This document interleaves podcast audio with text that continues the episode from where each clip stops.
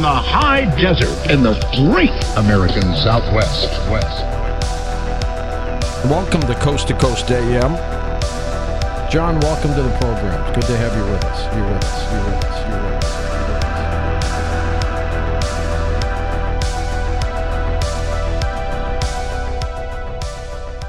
us. Welcome back to Coast to Coast PM, where it's all conspiracy all the time. The very unofficial yet number one Coast to Coast AM podcast, where two brothers talk about Coast to Coast episodes. My name is Paul. I am the guy that listens to Coast to Coast. Hey, and I'm Chris. I'm the Mel Gibson to your Danny Glover with a whole lot less anti Semitism. That was not what I was expecting. no, No, but I like it. you liked it? All I liked it, especially the the nod to Mel Gibson's anti-Semitism, which is world renowned. world renowned anti Semite Mel Gibson. But can the man make one hell of a movie? He can, he can definitely make a movie, man. You know, Braveheart, that that uh, that scene in Braveheart where he does this little speech uh, is is still iconic. Fourth of July, dude, The Patriot, one of the best Revolutionary War movies of all time. Also amazing. He's got he's got some good ones, and then he went Apocalypto, which was not quite as fun. I didn't enjoy that one. Didn't see that. It was ma- mainly just gore. Well, and he wasn't in that, right? He just directed it. So Yeah, he was I just will say, actor Mel Gibson still, still at the top of the game. Yeah, and oh, I mean all the lethal weapons, one through four, uh, Yeah. and then you know the the always sunny five, six, seven, and eight were also fantastic. Right, exactly. Well, Chris, we got a doozy of an episode. I know we have not talked much about cryptids. Cryptids. Cryptids. So wait, give me what's a rough definition of what a cryptid is? Uh, it's those mystical creatures out there, right? Like Yeah. uh, a Mothman or a, a Loch Ness monster, for instance. Okay, those are all cryptids. All cryptids. And Chupacabra. Chupacabra, great one. Great Yeah. one. Today we're talking about one of I think our favorites that we grew up, uh, you know, watching, you know, History Channel, Discovery Channel specials about Bigfoot. Bigfoot, dude. Bigfoot. Yes, the Pacific Northwest's very large mammalian. Uh, he's an ape, right? Considered to be an ape. He by many he is considered to be an ape. It depends who you're talking to, which Bigfootologist you're you're speaking with, but a lot of folks consider him some sort of like missing link. Missing it's- link, yeah. you know, bridging humanity back to our forebears. Yeah, yeah, which is pretty fun. And specifically today we are going to be listening to another George Knapp interview. Uh George Knapp Coast to Coast AM uh kind of tier two host, I'd say. Uh, My God, dude, my George favorites. Knapp has gotten more love than Art Bell has. He's I don't know, man. He's just been putting out good episodes lately. Just so- great episodes. Yeah, this is going to be an episode from uh, June of 2022 where Okay. he interviews uh, Toby Johnson and Brett Eichenberger, who uh, created the film A Flash of Beauty Bigfoot Revealed, which is about Bigfoot in the Pacific Northwest. Always got to add like a revealed or finding or discovered. You got it, man. ta- when you're talking about these things, right? reel them in. You got to Yeah. reel the people in. And here's That's the thing right. about these two guys, man. These are the most based Bigfoot researchers I've ever heard. So a lot of Pepe the Frogs. No Pepe the Frogs, just like no in- Pepe the Frogs. they're just very grounded in reality, which is very Nice. interesting. So we're we're gonna kind of listen to their view of Bigfoot, but they they take a more historical perspective, right?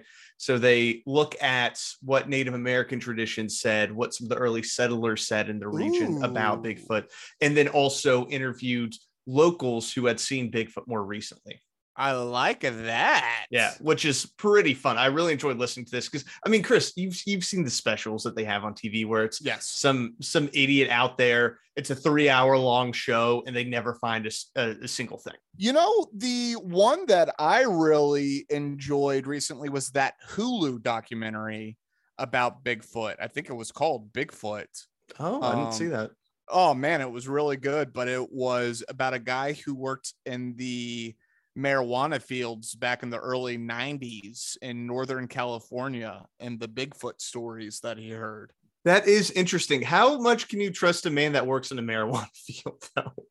Well, so he ended up becoming an investigative journalist. Okay, okay, He, he starts off talking about a couple of the big stories that he did. okay. So, I mean, that kind of gave him a little bit of credibility. I just wasn't sure if he was, you know, kind of getting high on his own supply out there. Oh, that definitely seemed to be happening.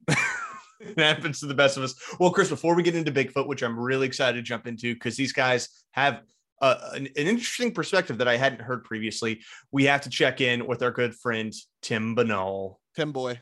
Tim Boy at the Coast to Coast AM blog. Yes, I can't wait. Give it to me, baby. Uh huh. Uh huh.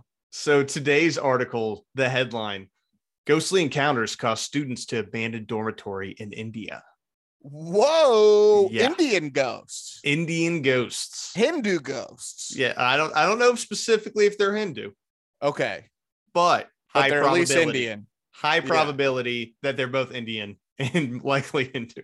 So, from the the writer Tim Binnall on the Coast to Coast AM blog, a dormitory in India may soon be vacant following a series of ghostly encounters that sparked such a panic that all of the residents of the building have decided to leave the spooky site. According to a local media report, the weird case began last month at the Kasturba Gandhi Girls Hostel when three separate students reported seeing an eerie apparition dressed entirely in white. Oh, so it it's probably Gandhi. I, I don't know. It could be. It's probably Mahatma Gandhi, dude. That would be kind of cool, though. I wouldn't run away Checking from that in, seeing how everything is going. hey, it's just finger gunning everyone. Like, what's he, up? he did like the young girls, so uh, Did he?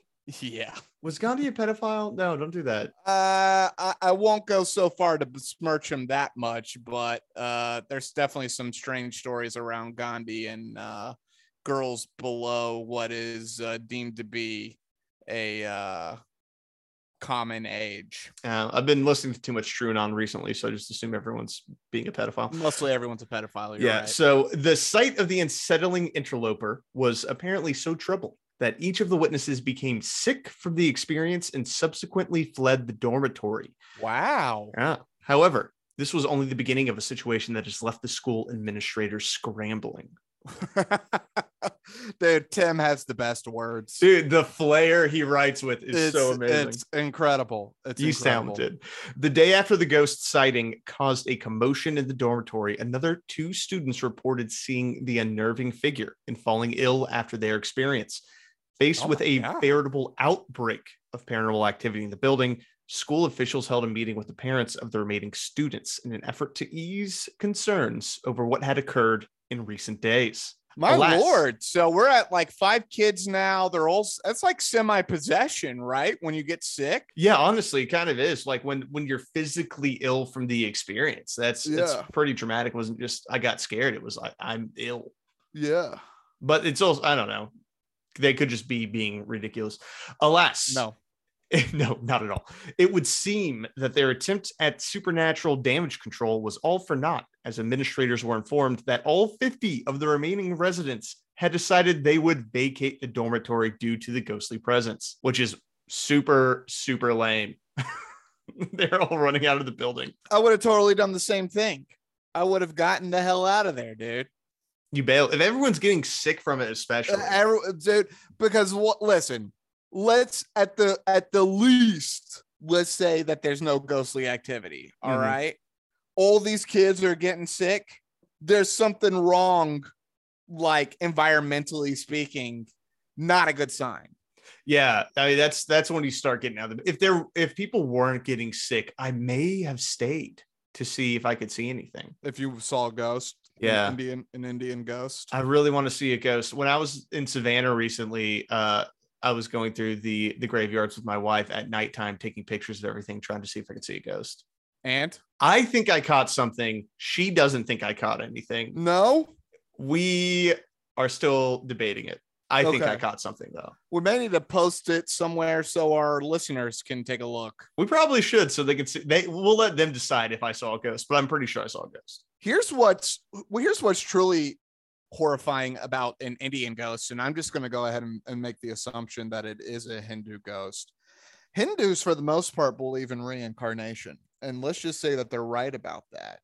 You got to be a horrible piece of crap to not even like get placed into a lesser being where the godhead says you're you don't even get to be reincarnated your soul has to walk the earthly realm for the rest of time dude that is an evil person That would really suck, honestly. Especially if everyone else is getting reincarnated and you're you're trapped. you don't even get the chance of of being like you know put into a lower level to learn you're trapped I I yeah, I don't know, man. That would be that would be pretty lame. You and so no can't get out of wonder all these kids are getting sick yeah. It's really a benevolent being that you got a going on there. terrible person so yeah dude that just on that thought i'm getting the hell out of that dormitory dude yeah. Well, back to the article. back to the article It is uncertain if the school can convince the remaining students to change their mind or if the dormitory will ultimately wind up being vacant. Should the latter scenario unfold, however, administrators will likely have a difficult time filling up the rooms, right as this is actually the second ghost scare to sweep through the building, following a similar incident. Following a similar incident that occurred at the site in 2018 and wound up making headlines throughout the country. With recent so i events, guess you could say this is a problem of an indian burial ground oh. Terrible. Okay. Terrible. With recent events serving to bolster the site's reputation for being haunted, convincing new students to move into the dormitory will now undoubtedly be something of a hard sell, Yeah, very hard. which I would agree with. I would probably not move in there, especially if this is the second time it's happened. As our dear leader, President Bush said, fool me once, shame on you. Fool me twice, you can't fool me again. Immortal words. Immortal words. Well, that was the Coast to Coast AM blog. Another beautiful piece by Tim Binnall. Timmy Binnall, dude, he's got the adjectives and adverbs to get me through any story. He always has a new twist of phrase that just brings a smile to my face every time I read an article from him. It's great, dude. Yeah. Uh, I'm telling you, we're at some point when we go to the Coast to Coast AM uh, Expo somewhere and we're doing our live broadcast of Coast to Coast PM, we're gonna have to get Timmy Binnall on, get him like a bottle of whiskey or something. Oh, that'd be a lot of fun. Just get drunk with Tim Binnall and record it and see what happens. Oh, dude, just be like, Timmy, give us your best stories Yeah. because he's got some, dude. I'm sure he has some, man. Well, and uh, there, if you pay like two hundred dollars, you can have dinner with George Noory, which is something that maybe we should do at some point. There we go. Do you think he would do a live broadcast with us? No, I don't. but I think we could go undercover and have dinner with him. there you go. Yeah. We'll we'll just record it the whole time. Yeah. Well, are you ready to get into a little Bigfoot, Chris? Take me into the world of the big feet, dude.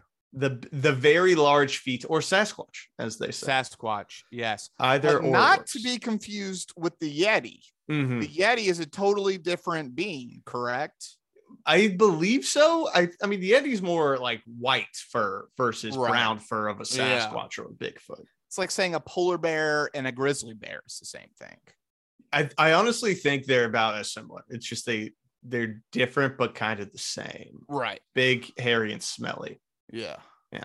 Well, let's jump in, Chris. So to start off, like I said, these guys start at the beginning, which is like a hundred thousand years ago, Native American traditions and what they used to say about Bigfoot, which was a big deal for them to actually be able to, you know, speak with these communities and kind of get their conception of what Bigfoot is. So they're going to like Native American reservations and like doing some one-on-one conversations, getting like the old stories. Exactly. They they were actually visiting reservations, becoming friends with tribal leaders, and then and then hearing what they had to say about Bigfoot in the Pacific Northwest. Oh, dude, I can't wait. It's pretty cool. They they were doing some cool stuff. the native collection, the native um, connection is where we start because we're talking about relationships with tribes up and down the West Coast and, and for the most part across the United States, relationships that go back hundreds, if not thousands of years. You know, and some of these relationships are are very close. And one of the tribes uh, that's based up in um, Vancouver, I'm sorry, in uh, British Columbia on Vancouver Island, they believe they might actually have some Sasquatch DNA in them. Whoa. Yeah, a little bit of Sasquatch mixing in the tribe. Are they like particularly tall or something like that? Why? What's the what was the belief that they actually had DNA in them? I, I think it was just because they had been around him for so long and they they felt a kinship to him. Right. I don't think there was any sort of actual physical traits, but it was more just that that vibe of Right. you know we we are uh, the same as this Sasquatch. Well, and theoretically, you know, uh, Homo sapiens and Neanderthal and all were interbreeding as well. So, I mean, if they're not that far removed from humans, it could totally be likely that we have some Bigfoot progeny w- walking around. Yeah, series finale of Battlestar Galactica. Right, exactly. You know, gotta gotta mate with the uh, the locals. the locals, right? Now, an interesting thing about Bigfoot, a lot of tribes do associate Bigfoot uh, positively, right? So they, they Yeah. have positive experience with the Sasquatch, uh, but some don't. And, and it's kind of just based on where you're located, uh, how you, you know, feel about them or, or potentially how they're actually acting. Okay. Some of the tribes I know look at look at Sasquatch as kind of a mi- mischievous cousin or a trickster, um, but obviously they all have different you know relationships and some of that i think depends on region you know say for instance if you're in the mount st helens area uh, they can be a little bit more aggressive than they might be you know mount around the uh, the mount rainier area Well, and that that totally makes sense, right? This this isn't one tribe of Bigfoots. It's multiple tribes theoretically throughout the Pacific Northwest, and there would be different kind of um, attributes that those tribes would have. Yeah, like different cultures internally Right.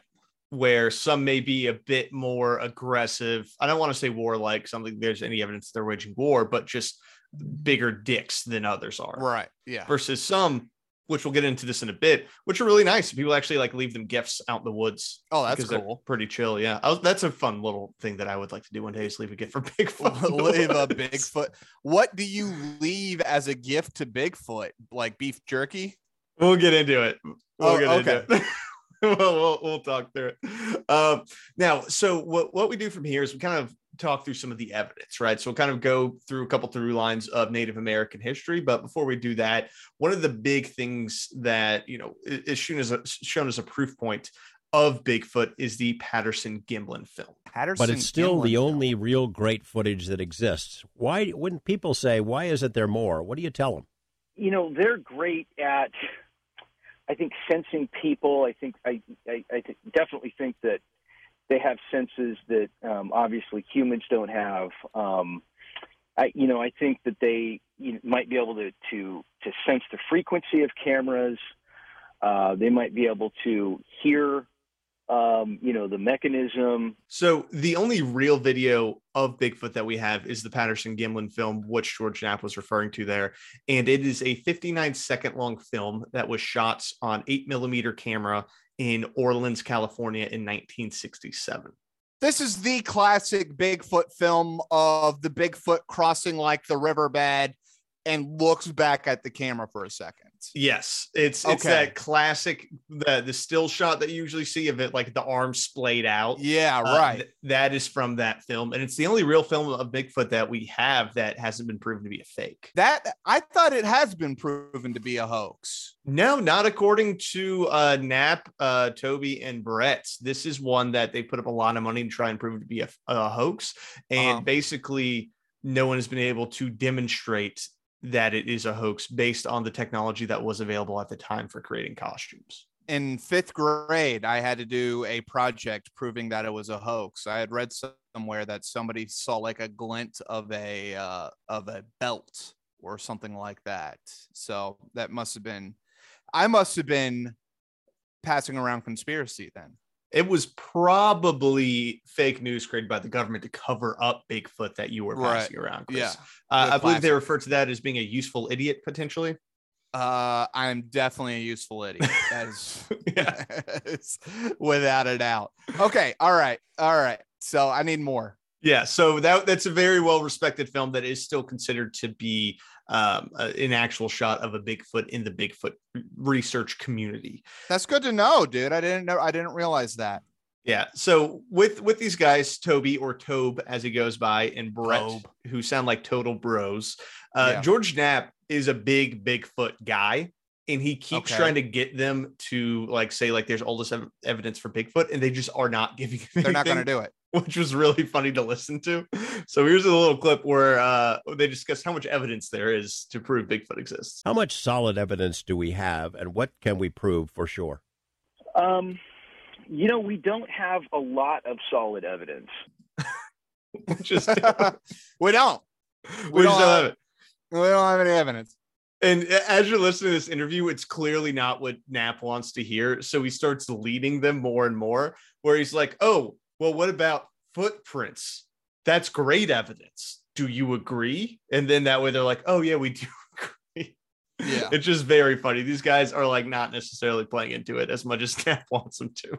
I mean, they're they're really more like uh like cult- cultural ethnologists than Bigfoot people, right? It's more about the story of Bigfoot, the myth of Bigfoot, and kind of what it means in the general scheme of things than like actually having Bigfoot come to you or whatever. Yeah, they they really are, especially with this film that they made, uh, A Flash of Beauty. Now they are coming out with another movie, or a- actively working on another movie called Paranormal Bigfoot, where I think they're going to get into some of the more wild stuff.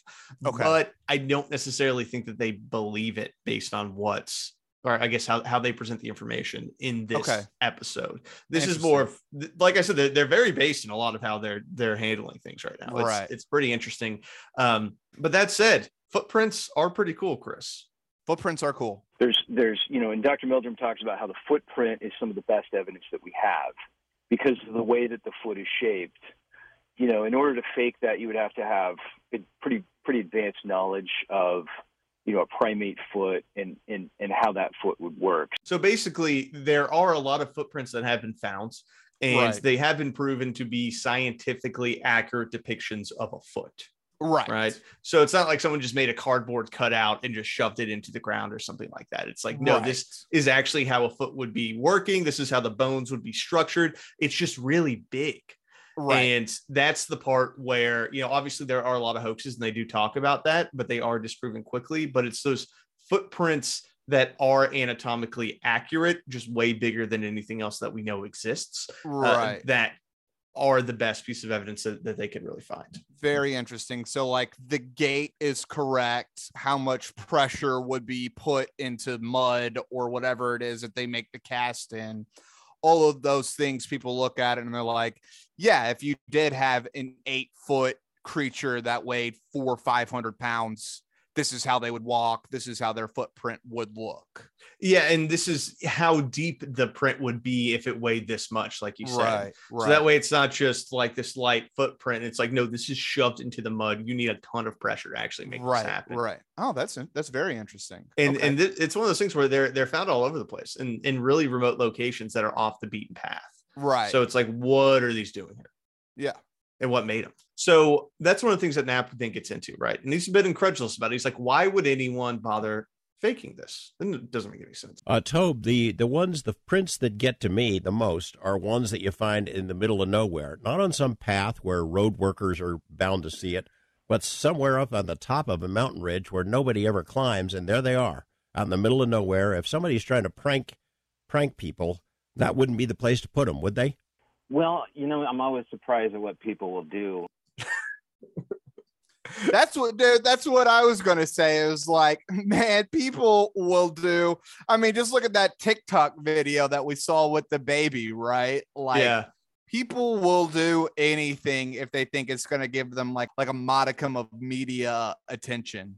The, the clout chasing is brutal. Yeah, clout Uh, chasing. That's the best way to put it. Yeah. And that's another great example of these guys not giving Knapp what he wants because he's like, it wouldn't make any sense to do that. And the guys are like, no, you know, people are weird, man. I, I could see it happening, which Yeah. I, I could also see it happening, you know? Well, you know, it's it, for me. I, the one that I always think of is crop circles, and people Yeah. are being like, why would anyone do this to their own field? And it's like because they're like uh, marginally crazy. Yeah, or they're just weird. They're just strange, and Well, they're just you know they they in some way they probably think that they're helping the alien community, right? Where it's like, oh, if I make this, this will get people talking, and there'll be more likelihood that aliens do come. You know, Yeah. it's like you know who who's to say, you know? or they're just having you know they could just be having fun it's like that uh there was that guy that put the obelisk in the middle of that that desert canyon. Exactly. yeah and it was there for years before anyone found it and then finally people found it we're like oh my what is this obelisk? What's it doing here? Um, and it was just some artist who had put it out there like five years prior. They had the satellite footage from google earth showing it had been there for a super long time. It Right. was just you know he just put it there. And didn't say anything and then finally someone stumbled into it. Yeah. Yeah, people are just strange, but they do go ahead. They do throw Knapp a little bit of a bone because he's clearly fishing for them to get in on this. Knapp is just like, give me a bone, guys. We're coast to coast AM. Police, I know what my listeners want. and They not want you to say, There's hard evidence. Damn it. Please. But uh, getting to the meat and potatoes of what you're describing, being on site when you actually see a track that's stamped into something like the duff of the forest at a 90 degree angle, a couple inches deep, um, at that point, you're left without question that something with direct pressure has left that undoubtedly uh, large impression. So something's leaving these tracks. Yeah. And this is this actually is interesting because I don't know what that is. Like, could that be a fake? Like, I don't know. Yeah, it's kind of interesting. You know, I, I, a part of me thinks a little bit, you know, what if uh, the Nephilim are real, right? And these are Yeah. just Nephilim. I guess it's also an option. These are just aliens. These are, no, no, no, no, not aliens. Nephilim were uh, human angel hybrids. Oh, I thought Nephilim were the Anunnaki who um, bred with humans. I well, get it depends on. I think it depends on who you think angels are. If you believe angels are Anunnaki, then that would make the Nephilim the hybrids of aliens and humans. If you Yeah. believe that angels are godlike beings, beings created by God that came down, then the Nephilim are angel human hybrids. Well, and it's similar with also what you just said. Either way, they're human hybrids. yeah, they're human hybrids. Um, it's so hard to keep track of all these fake alien races. Uh, so one of the interesting things about Bigfoot too is, and the reason why I like these guys is because they are a lot more grounded. Like I said, a lot of the people who go on Coast to Coast talk about Bigfoot, the guy I was listening to recently, he knows all about Bigfoot because he psychically communicates with them. Yeah, right, right. Yeah. So that's how he's figured all this information out and how they're actually an alien race who like crash landed and are hiding from other alien races like the Draconians and stuff like that. yeah. Um, so like there's just a lot of wackos out there, and these guys stick at least relatively to facts. So they're just wo- they're Wookiees. Yeah, basically they're just Wookiees according to They're this, this Wookiees one that gentleman. crash landed on Earth. Yeah, yeah, That's an that's a that's an interesting take. it's a take. It's, it's an interesting Counts as a take. take. Now, when they were going in and talking to, uh, because I think these guys are actually Canadian, uh, because they were using the term First Nations a lot. yeah, But- definitely Canadian. Yeah, basically, it's it's really hard to break into First Nations groups and get them to share these stories. So Yeah, I would imagine so. You, you, it's like one of those things that you think the U.S. government was bad to our Native Americans, dude. The Canadians were somehow worse. And then you have Tobe and Brett rolling up. Yeah, tell us about the Bigfoot. What's up with the Bigfoot, bro? Like, What about the Bigfoot First Nations? And they're just like, oh my god, get off of our property. get them the hell out of here. But I, I think they were so genuine. You know, eventually they, they were able to get them to open up. right. time to uh, address Sasquatch with her. In fact, it took a couple seasons to even bring up the name Sasquatch with this elder. And that's just because of the reverence to the Sasquatch being themselves. So in that case, you know, you have to sit back and just kind of wait. So they they literally waited years, like building relationships with these tribes in order to you know get them to open up about Sasquatch. And I was like, man, these guys are dedicated. No, that's good. That's good ethnography, though. That's classic ethnographers. Um, you really, in the true like sense of the words, you really got to put your time in so that you build trust. And then through that trust, you get the most um truthful stories, hopefully. Yeah, and I think it also helps uh, being able to contextualize the information because you've actually gathered an understanding of the community and the culture behind it. And then it's not just like a random tidbits. It's like, no, I can actually put this in context and then Right. present that narrative uh, to my audience in, in a cohesive way. Right. It's helpful to have the the whole story and not just the Sasquatch Bigfoot story. Right. Yeah, It's like Yeah. how does this connect to the tribe and how does this connect then to the people and then how does it connect to the culture at large Yeah. And it's so much less sensationalized too. right which I really appreciate, and that's why I just really like these guys. I'm like, these, I, I haven't watched their documentary yet. I need to, uh, but yeah, they're they're pretty cool dudes. So the the other thing they get into is some more of the modern day sightings that have occurred, right? Okay. And one of the things that really intrigued them to begin with was the actual trauma that was associated with people who had seen Bigfoot. really Yeah, which is not something I had really thought about. some folks that have had um, post-traumatic stress disorder type symptoms after seeing something that quote unquote does not exist and so i thought there was something to that So people are straight up getting PTSD from it. right well dude i think you know, we talked about this before about seeing these different you know alien beings or anything like that where yeah dude it would probably shake you to your core mm-hmm. especially if you're not someone who already kind of believes in conspiracy and paranormal Yeah, and I I think that's the thing for me is is if I saw a UFO, which I still want to see a UFO one day. I don't know if anything like that would happen, but yeah, maybe if I saw a Bigfoot, that because I mean that's it's it's here, it's on the ground, you can see it. It's probably terrifying to see, right yeah you know.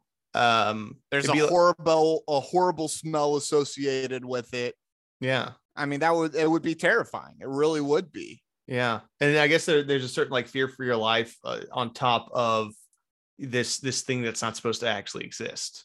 yeah I, i, guess, mean I can sh- see it happen. dude running into, into a grizzly bear in the wild would give me ptsd that would be scary. let alone a eight foot walking hairy being Yeah, we did see that bear once, but it was we were inside a cabin.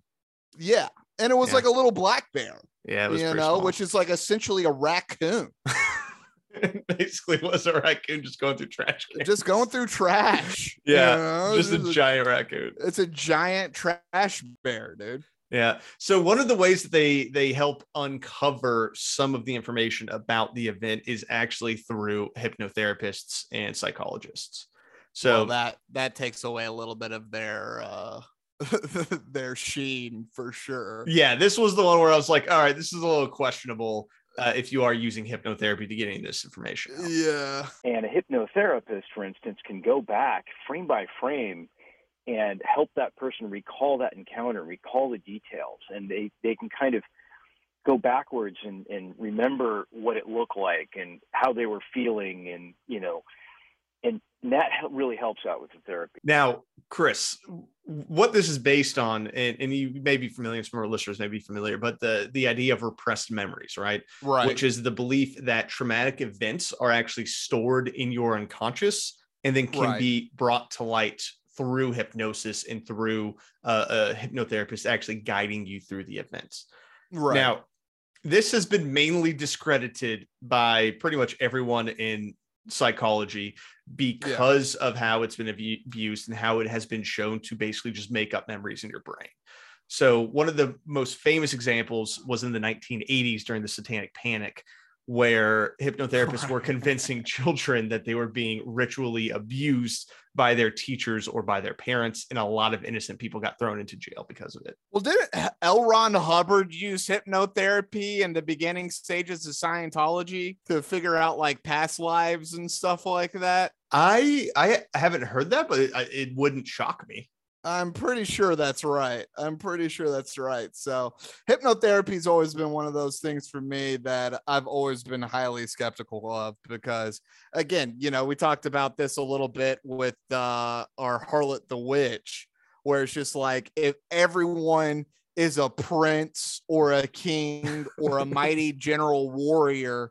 And it's like, no, most of you were peasants living a terrible life, mucking around in horse manure. Mhm. That was 99% of us. Yeah, not everyone can be a pharaoh in their past life, but for Right, some reason, exactly. everyone's a pharaoh. Yeah, yeah. There's literally 100 pharaohs. Yeah, but six billion people were a pharaoh for some reason. right, exactly. Well, unless L. Ron Hubbard is right, and we just have a, a million souls attached to us, uh, Right. and we all have a little bit of that pharaoh soul. Yeah, That's a- that's a everyone possible- has a little pharaoh soul in them. Yeah, so go check out your local Scientology center for some auditing because who knows? Get, get audited. Go get audited, everyone. Take all my money for your auditing. maybe maybe you saw a Bigfoot and you've been repressing it, and uh, that that audit might help you uh, bring that back up. Clear that one up. I wonder how many uh, paranormal things come up in audits. That would be pretty cool. It's an alien religion, so I would imagine that it's actually a decent percentage. Most of them actually have aliens come up. Almost all of them have Yeah. some kind of alien experience. All right. So when when we were talking about you know PTSD, hypnotherapy, stuff like that, there's a there's a reason for that, Chris, and it's because seeing Bigfoot is even worse than being on tour in Iraq. Apparently, Oh wow! yeah. So pretty severe. Do we have that? We have that clip. Give me that clip. Yeah, Chad and Austin, great, great guys. Those are those are a couple of guys that I think had that kind of borderline PTSD. Now, Austin's a veteran. He was he served over in uh, Iraq, I believe, and what he experienced in combat um, was second to what he experienced that day, looking across that lake at that Bigfoot. I would just like to say for our veterans out there that I imagine that there is a wide berth of uh, experiences of those who went to Iraq. If you were like an IT guy, an IT soldier, Yeah. yeah, you probably had an all right time. But if you're sitting there on the front lines taking shots, running over IEDs, and like getting captured by terrorists, dude, there's, I'm sorry, there's absolutely zero way that like maybe running into a Sasquatch in the woods would be anything comparable to months of trauma. Yeah, it's one of those things where, you know, neither of us have ever been to war or in the military or in combat. Uh, I just don't really see seeing Bigfoot being worse. Like that that's quite the claim. And, and the way that he phrases it as well is it's worse than the combat that he saw in Iraq. Right. Obviously implying that he did see combat, Right. which I don't know if it, it's true. Um, Chad and Austin are two buddies who were survi- survivalists. They went out into the forest and they saw a Bigfoot by the lake. So, you know, I, I I don't know exactly what their experiences were, but yeah, I don't quite buy that. Yeah, that's that's a little far fetched for me. Yeah.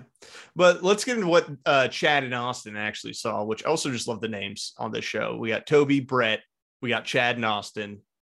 Uh, just a couple white bros uh, seeing Bigfoots, man. Yeah, is what it just a couple, like. couple of bros crushing beers. just seeing Bigfoot. All right. So what what did they actually see?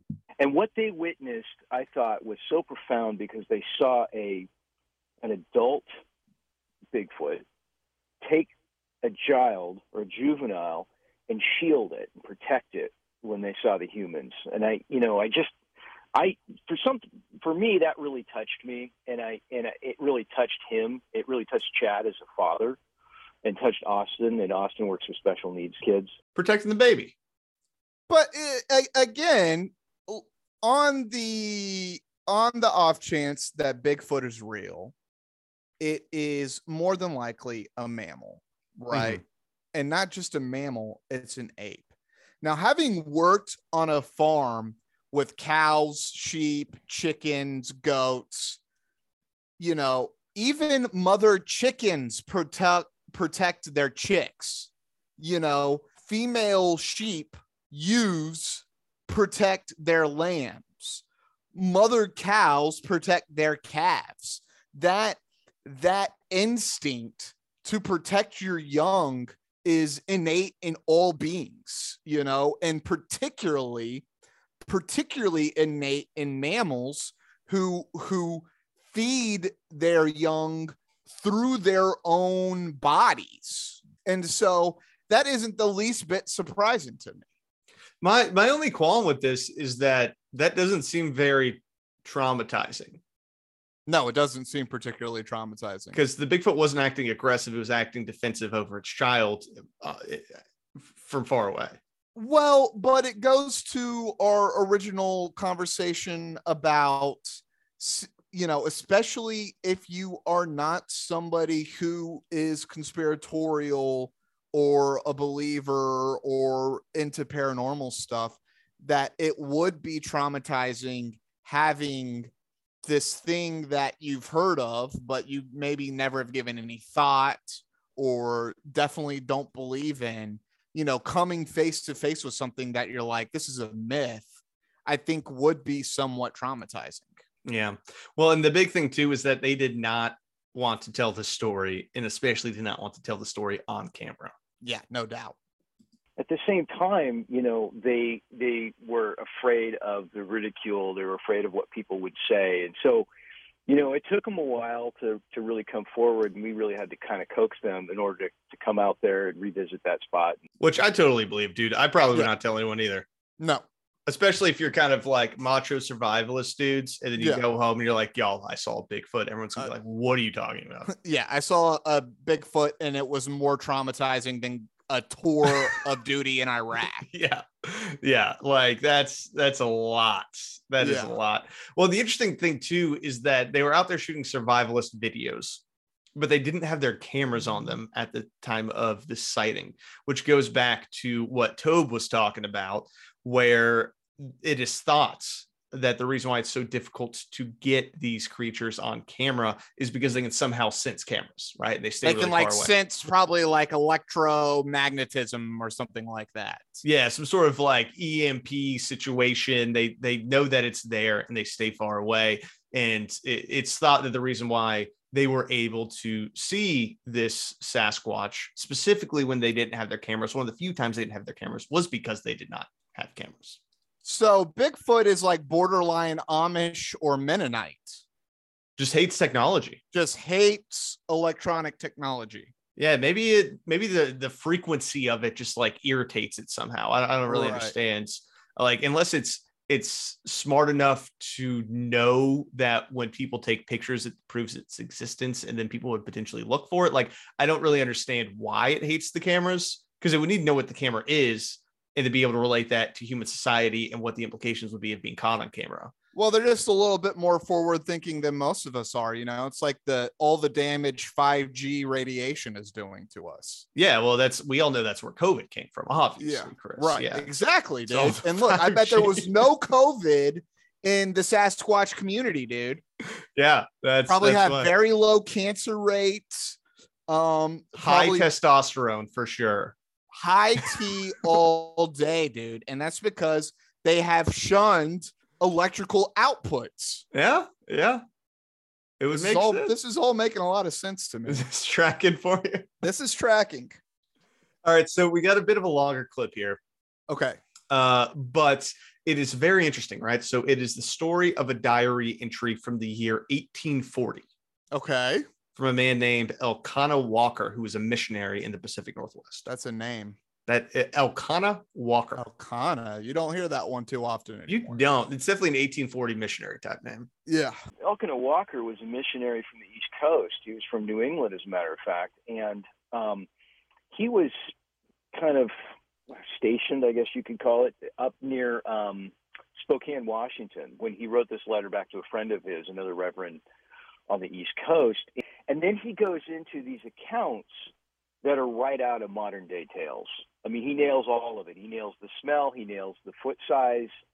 Um, everything is there. It's eerie. It's it's very eerie, but the, the letter I assure you is real. So this letter is allegedly being kept at Yale University in their archives. I haven't validated that, but that's where uh, Tobe says that the letter is. And I actually did find a copy of the letter, Chris, if you'd like me Oh, to read it to you. Yeah. Absolutely. I would absolutely love for you to read this to me. Yeah. Track this 'Cause I- little. this is very interesting. yeah. so track- wait, wait, wait, wait, wait, wait. It's a di- it it's a diary entry or it's a letter that he wrote to somebody. I think it was a letter that was stored in a diary. Is what it seems like. But it's it's written by uh, Elkanah Walker in the year 1840. Because all I was gonna say, especially if it was a diary entry, is that you wouldn't expect this to be read by people, right? And so discussing it in your diary does it does give it some kind of like this is a private interaction and why would you go through the lengths of doing this private this private thing right like why would you make that up in a diary entry you Yes. see what i'm saying Yeah, so I, I think that it was stored in a diary, but it was a letter written from this missionary to his missionary buddy. And it's written as if it's being written to someone else. okay cool Yeah. let's hear So- it All right. So from the the entry from 1840 from this missionary in the Pacific Northwest. Bear with me if I trouble you with a little of the superstitious. They believe in a race of giants which inhabit a certain mountain off to the west of us. This mountain is covered with perpetual snow. They, the creatures, inhabit the snow peaks. They hunt and do all their work at night. They are men stealers.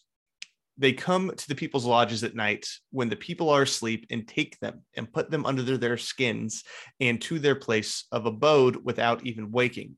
Their track is a foot and a half long. They steal salmon from Indian nets and then eat them raw, as the bears do. If the people are awake, they always know when they are coming very near by their strong smell, and that is most intolerable. It is not uncommon for them to come in the night and give three whistles, and then the stones will begin to hit their houses. so that's the letter That's the letter. So it doesn't, but it doesn't sound like he himself came across the beings. He's just retelling the stories that these Native American tribes have told him. Very, yeah, that that is true. So the way that Tobe phrased it, I think, was a bit inaccurate. Uh, he is retelling the stories that the local tribesmen had told him about these giants that live in the mountains. And again, that is not surprising when it comes to Native American tales, dude. I mean, the thing is, is that though most of them are orally told, they're orally told in like an exact characteristics that can be traced through generations. Yeah, you know, the story that I hear today from a Native American medicine man is is almost almost exactly the same story that was told a thousand years ago. yeah. Well, I think these stories also do serve uh, to to benefit the community in some way because I almost feel as if it's like keep watch of wild beasts at night type situations. You know what I mean? It's like you know how Grimm's fairy tales all you know tell kids to behave or they're going to be thrown in an oven. Um, I, I think that this potentially has a bit of that in it, right? There, there are things that could come bump in the night, and you need to be watching out for that. Well, I mean, you know, stay away from large castles in the middle of the night because you will be taken. Yeah, You know, our elite have always been into weird murder, sacrifice, sex stuff. yeah, and Grimm told those tales, being like, dude, stay away from the castles at night. All right. They will capture your ass. the the English royalty has always been full of pedophiles.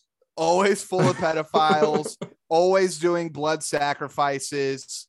You know, Transylvania, don't go out that way. That's a weird place because you have Vlad the Impaler, you know, killing hundreds of people so he can bathe in their blood.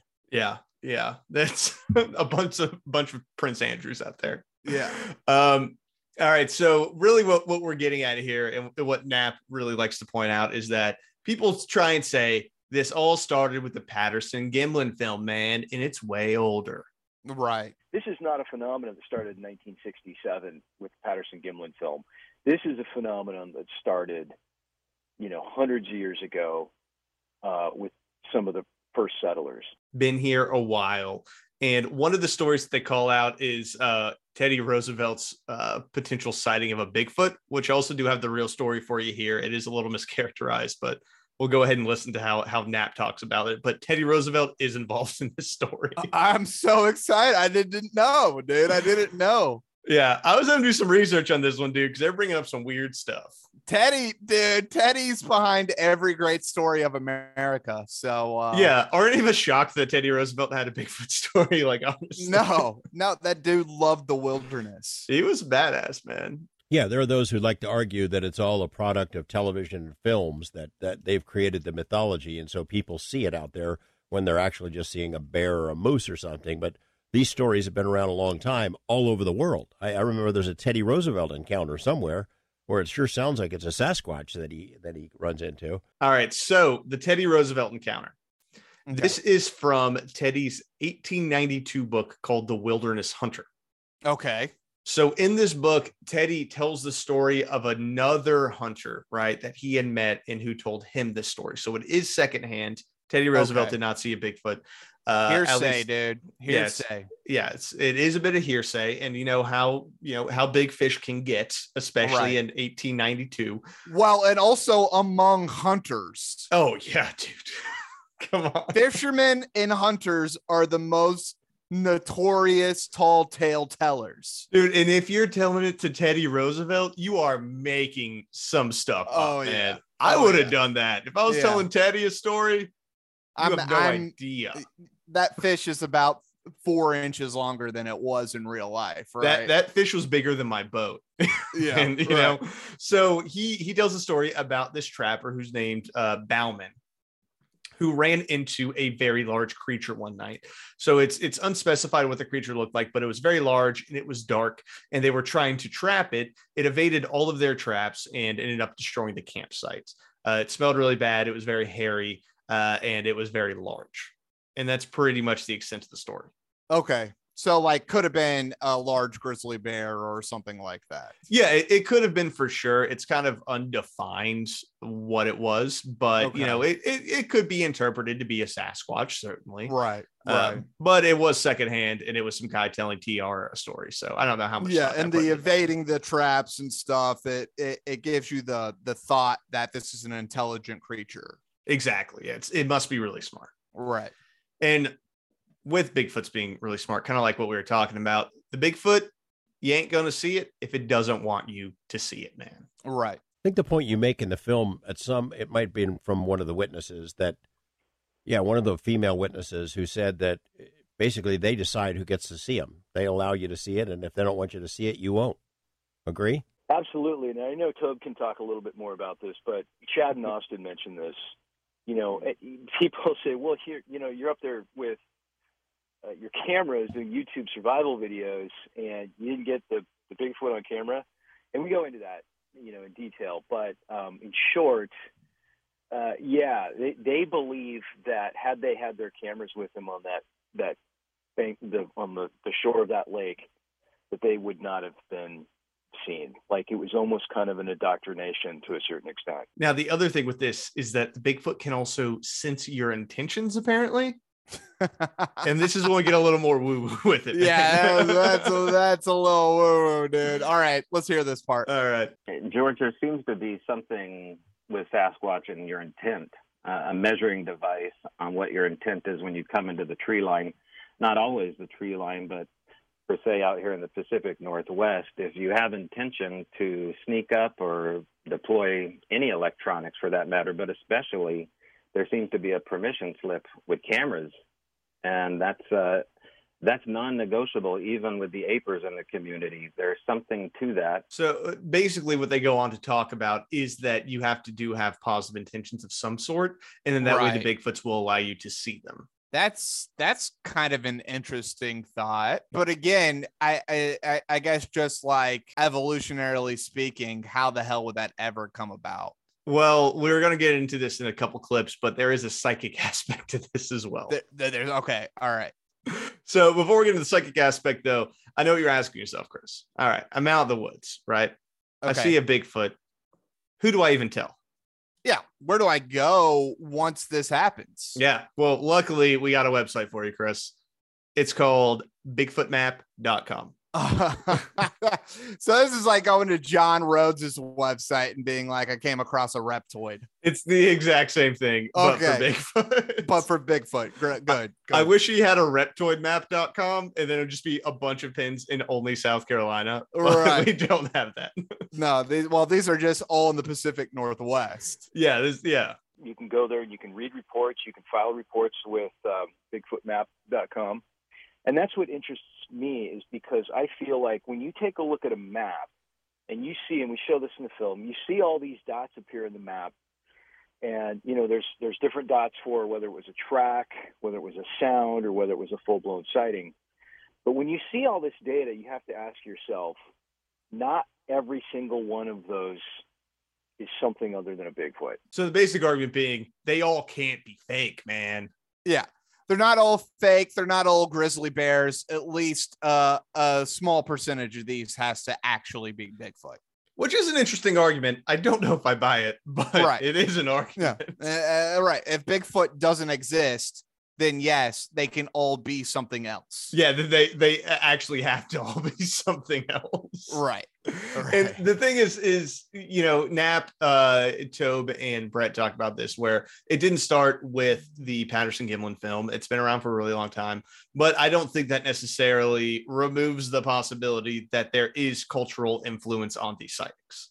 Right. where people are everyone knows what Bigfoot is now, right? And that could inspire people to see something that's not actually there potentially, right. or promote get people to to you know be more likely to have a bit of a hoax. and and being out in the woods is kind of an interesting experience especially for people who don't who aren't out in the woods out in wilderness all the time right like i remember this one time i went out with a group out in colorado and everyone was convinced this thing was like a large moose. And i kept on being like y'all it's not moving at all. This is not a moose.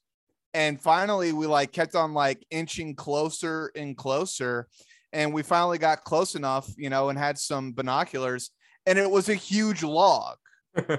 And i mean these people are sitting there like taking pictures and like look at the moose look at the moose. And it's like dude it's not a moose i'm like i want to see a moose i want to believe it's a moose this is not a moose and so I just I always think about that when somebody's like, "Well, I I, can't, I don't know what I saw out in the wilderness," and it's like, yeah, you know, that your mind plays tricks on you out there. yeah, I mean that's a that's a great example. Of it's like, no, you probably saw a log, bro. or, You or whatever, you Or a know, a, weird looking, uh, yeah, a bear that was on its hind legs, or a weird looking rock, and the shadows were moving.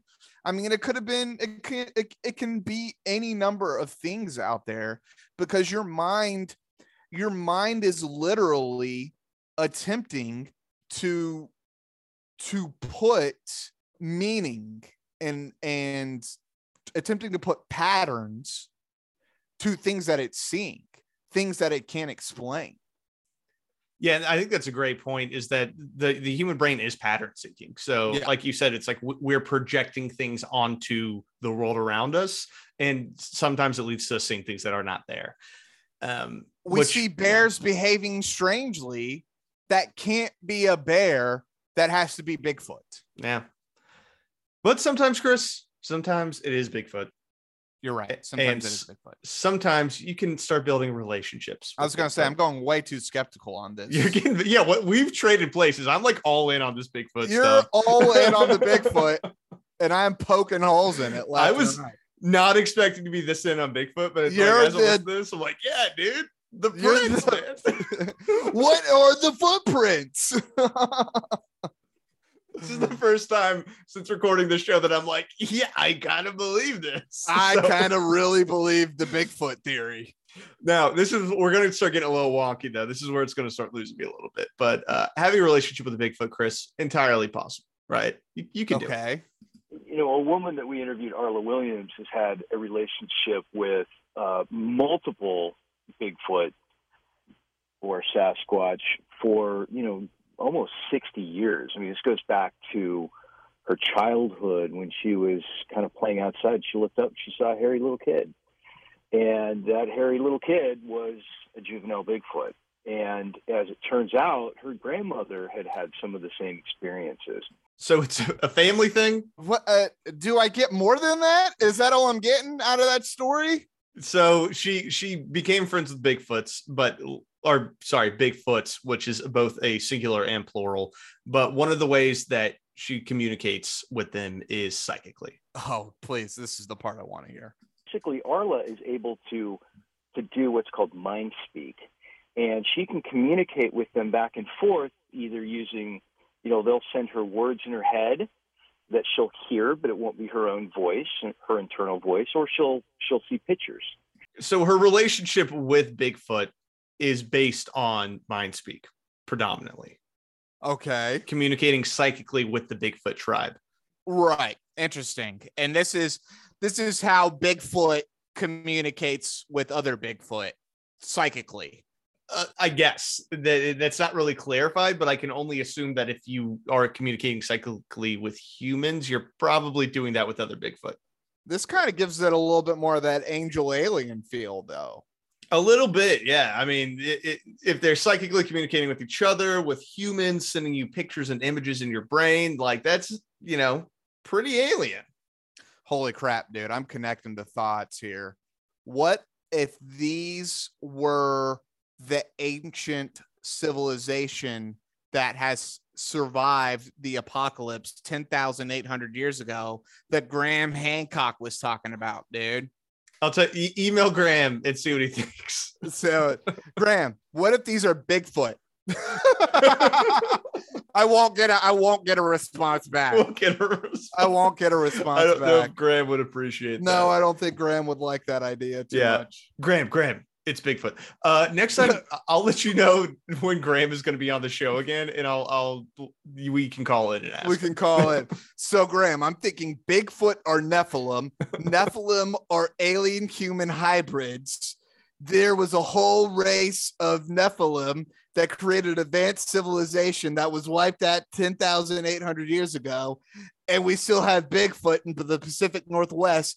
But that's the reason they hate technology, is because their technology destroyed them. Yeah, Graham's not giving you the yes and on that one, man. I love it. I love it. I think You gotta great. believe me, Graham. You Graham, you gotta believe me, man. I can prove it. I have the documents.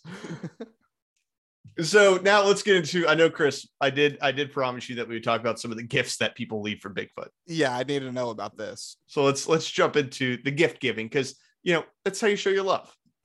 basically what happens is folks will put out um, any number of things from food to trinkets um, to you know um, things that have special value or that they know might you know attract more Bigfoot. You know, like for instance, marbles are a popular one, um, and this is something that we get into quite a bit in the second film, and, and this is something that Tobe can kind of elaborate on some of his gifting exchanges that he's had. So what happens is that people go out and then whenever they feel like they have psychically connected with Bigfoot in some way or emotionally connected, they leave those little gifts and then they get gifts back. Oh, so it's like a crow. You start giving like uh, little uh, pieces of bread and stuff to crows. They'll start bringing you money. Do crows do that? Oh, dude, you can totally train crows like that. Really?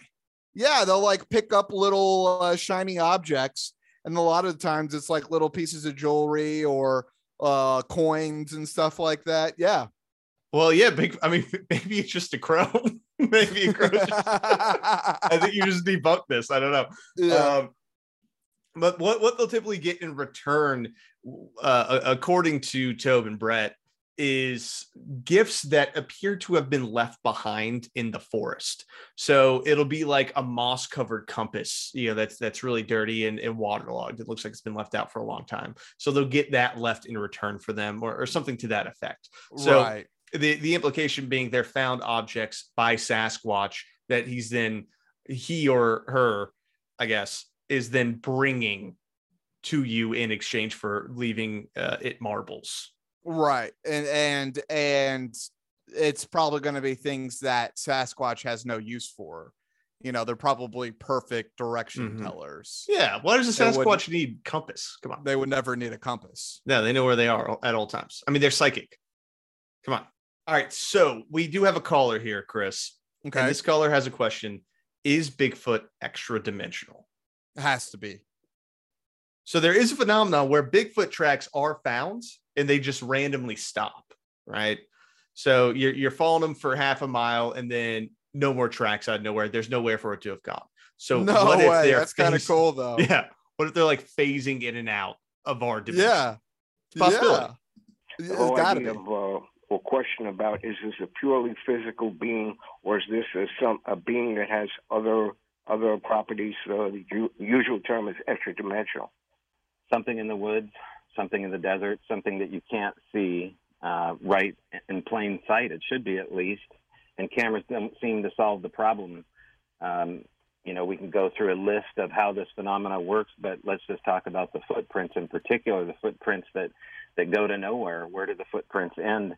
Um, it gets into uncomfortable answers for a lot of people, especially in snowdrifts in the middle of prairies when footprints just suddenly stop. and this is a big thing in the in the Bigfoot research community is like why is it that the footprints just end after you've been Right. following them for a while and there's a couple different thoughts on it uh, some people say that uh, bigfoot can walk backwards over its own tracks to hide its trail that's Okay. interesting kind of like uh, the end of the shining uh, when the kids walking Right. back in the snow uh, and the other one is they're phasing in and out of our dimension and those are the two main theories So Those are the know- two. No, there's no other theory other than those two. Those are the only two I ever hear. You usually hear the extra dimensional one that they, they're not actually from our dimension. Well, I would imagine something that lives in the woods that long would know how to cover their track. Yeah, probably. Uh, I think I don't know. I, I it's interesting. I, I, I mean, there's like trackers who can cover their tracks. yeah. You know what I mean? And so, of course, Bigfoot would know how to cover his or her tracks. And it may be like, this is crazy to us, but if you know how to do it, it's probably not actually all that crazy. Yeah. I mean, it, it could be something like that. You know, I Yeah. don't really know. It could to to be a bit of a skeptic. Could also be because it's a fake and the tracks need to end somewhere. They you know have what I to mean? end somewhere, right? you can't keep going. You have to stop at some point. Yeah. Well, I think that'll that'll wrap it up for us today, Chris. But I do have one more clip, and it's about how researching Bigfoot, man, it's about the journey. Yeah. It's about the journey, maybe, than than the destination. You know, but uh, it sounds like you're in it for the long haul, regardless, right? Well, that's, yeah, Yeah, so- my, I mean, on my end, I've been doing it since the mid 2000s, and uh, it comes in waves, and you kind of have to step back from it periodically because other life calls. But um, Yeah. when you start getting goodness on your hands like this, uh, documentary points out, uh, boy, you really step on the gas. So that that was just a nice little way to to wrap up. You know, we, we may never actually find proof of Bigfoot, but it's just such an enjoyable thing to partake in. Right. Uh, and you know, I, I appreciate that, and I appreciate these uh, these guys, uh, Tobe Johnson and Brett Eichenberger.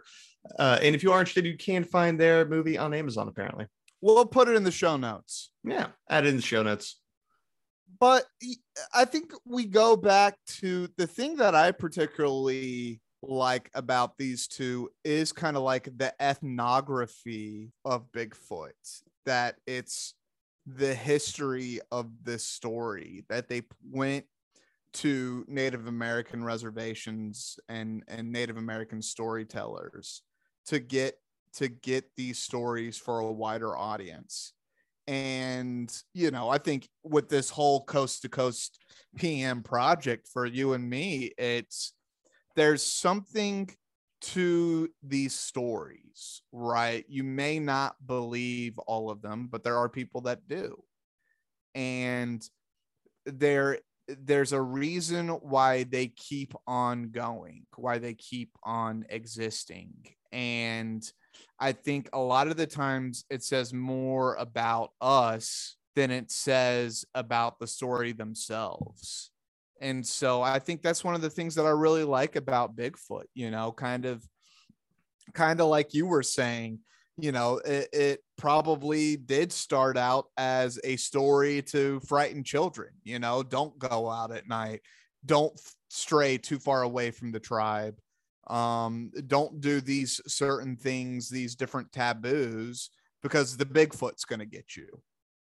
Yeah, and you know, it it I don't know, it's just one of those things where clearly people are experiencing something. I don't know exactly what that is, but their approach to discovering what people are experiencing based on a historical narrative and an eyewitness narrative and testimony as opposed to the heavy reliance on the very obscure paranormal that can happen with people who study Bigfoot. I just I really appreciated. Yeah. Um, and I think you're right. I think it, it does show something about society at large. These stories that we do, uh, you know, pick up, and the the types of cryptids that we do discuss, uh, even if they aren't real, um, the fact that people do believe them is a story in its own right. Uh, that said, and I'll say, and I'll say, I'll say this much: as far as the cryptids we discussed, Bigfoot is the easiest one for me to believe in. yeah, yeah, I mean, that there could be some kind of member of the Homo genealogy that has somehow remained hidden is more believable than like the Mothman or walking reptiles. We do have to do a Mothman prophecy at some We, point. though. we will have to do a Mothman, dude. Richard Yeah. Gere was just too good in that movie not Yeah. to talk about it. it is a bit more realistic than Mothman collapsing a bridge, Yeah. but or or reptiles underneath our planet you know like this one out of all the cryptids that i've heard about is the one that makes the most sense to me and i think the one that i hope uh is true yeah.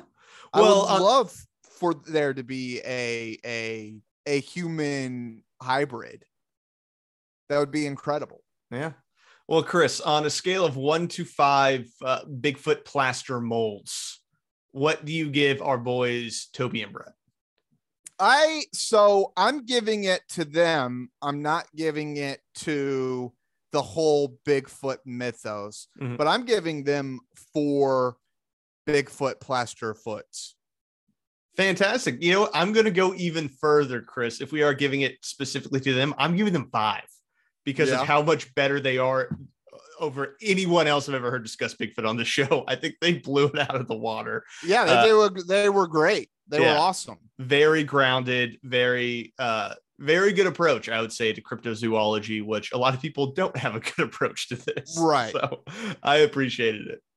Yeah, I, I took one off because they they did lose me a little bit with the hypnotherapy.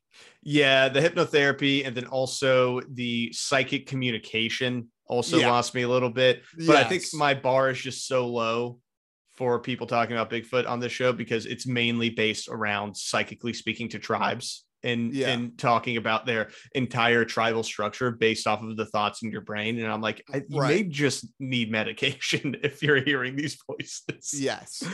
Um, but that has been our show about Bigfoot. So thank you ever so much for listening, and we'll see you again next week. All conspiracy all the time. Later.